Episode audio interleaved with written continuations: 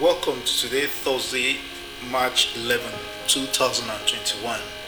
It's Open Heavens Devotional by Pastor E.A. Adeboye.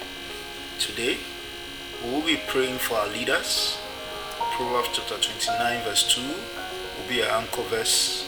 When the righteous are in authority, the people rejoice, but when the wicked beareth rule, the people mourn. I'll be reading 1 Timothy chapter 2, verse 1 to 4 as our Bible text. Therefore, I exhort first of all that supplications, prayers, intercessions, and giving of thanks be made for all men, for kings and all who are in authority, that we may lead a quiet and peaceable life in all godliness and reverence. For this is good and acceptable in the sight of God our Savior, who desires all men to be saved and to come to the knowledge of truth. Today, we'll essentially be praying for our leaders. So if you could follow me through with these prayer points, that will be good. The first one is Father, thank you for all our leaders in every spheres of life, whether it is education, health, technology, manufacturing, politics, or anywhere whatsoever. Please give them wisdom and good counselors so that they can lead aright in Jesus' name.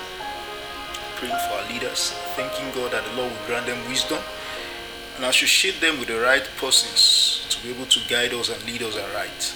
Number two, Father, anything that may have been destroyed in any sphere of life, please give the leaders that in that sector the grace to rebuild in Jesus' name. Please give our leaders knowledge to be able to rebuild everything that have been destroyed in any particular sector of our economies in the name of Jesus. Number three, Father, please help our leaders to battle whatever challenges are hindering their good success in Jesus' name. Lord, number four, I pray for all those who are leading me directly in church, in my office, in my neighborhood, in my family, everyone who is in a leadership position over me. Let them not lead me astray in the name of Jesus. Let's pray for all our leaders in all our areas of life that they will lead us aright. Number five, Lord, put your fear in the heart of all our leaders. Teach them to honor you and let them follow after peace diligently in Jesus' name. Number six, Lord, let righteousness be exalted at every leadership level in my nation, industry, church, and all over the world in Jesus' name. Lord, let righteousness reign. Let righteousness reign over all our leadership level in our nations, in our industries, in the name of Jesus. Put your righteousness in their hearts. Number seven, Father, take away selfishness away from the heart of all our leaders give them compassion for the people they lead. Give them compassion for the people they lead. Number eight, Father, please expose all the wolves amongst all our leaders. Father, for the sake of your people, expose evildoers amongst our leaders and remove them all in Jesus' name. Number nine, Father, give our leaders the grace to lead us into abundance in Jesus' name. Give our leaders the grace to lead us into abundance in Jesus' name. Number 10, Father, arise and uproot every leader who has proposed in his heart to hurt your people. Father, don't spare them in Jesus' name.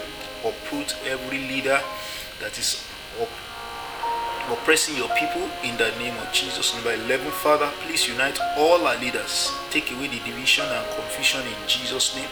Every nation of the world that is in confusion, take away all the respective leaders and install the ones that will bring peace in the name of Jesus. Number 12, personal prayer point for your leaders. Please take your time this morning to be able to pray for all your leaders in every spheres of life. I don't know the particular prayer you may want to pray for them. The Lord will answer you in Jesus' name. Our thanksgiving this morning is Father, thank you for your protection over all our leaders and your grace that allows them to lead. God bless you and have a wonderful day ahead.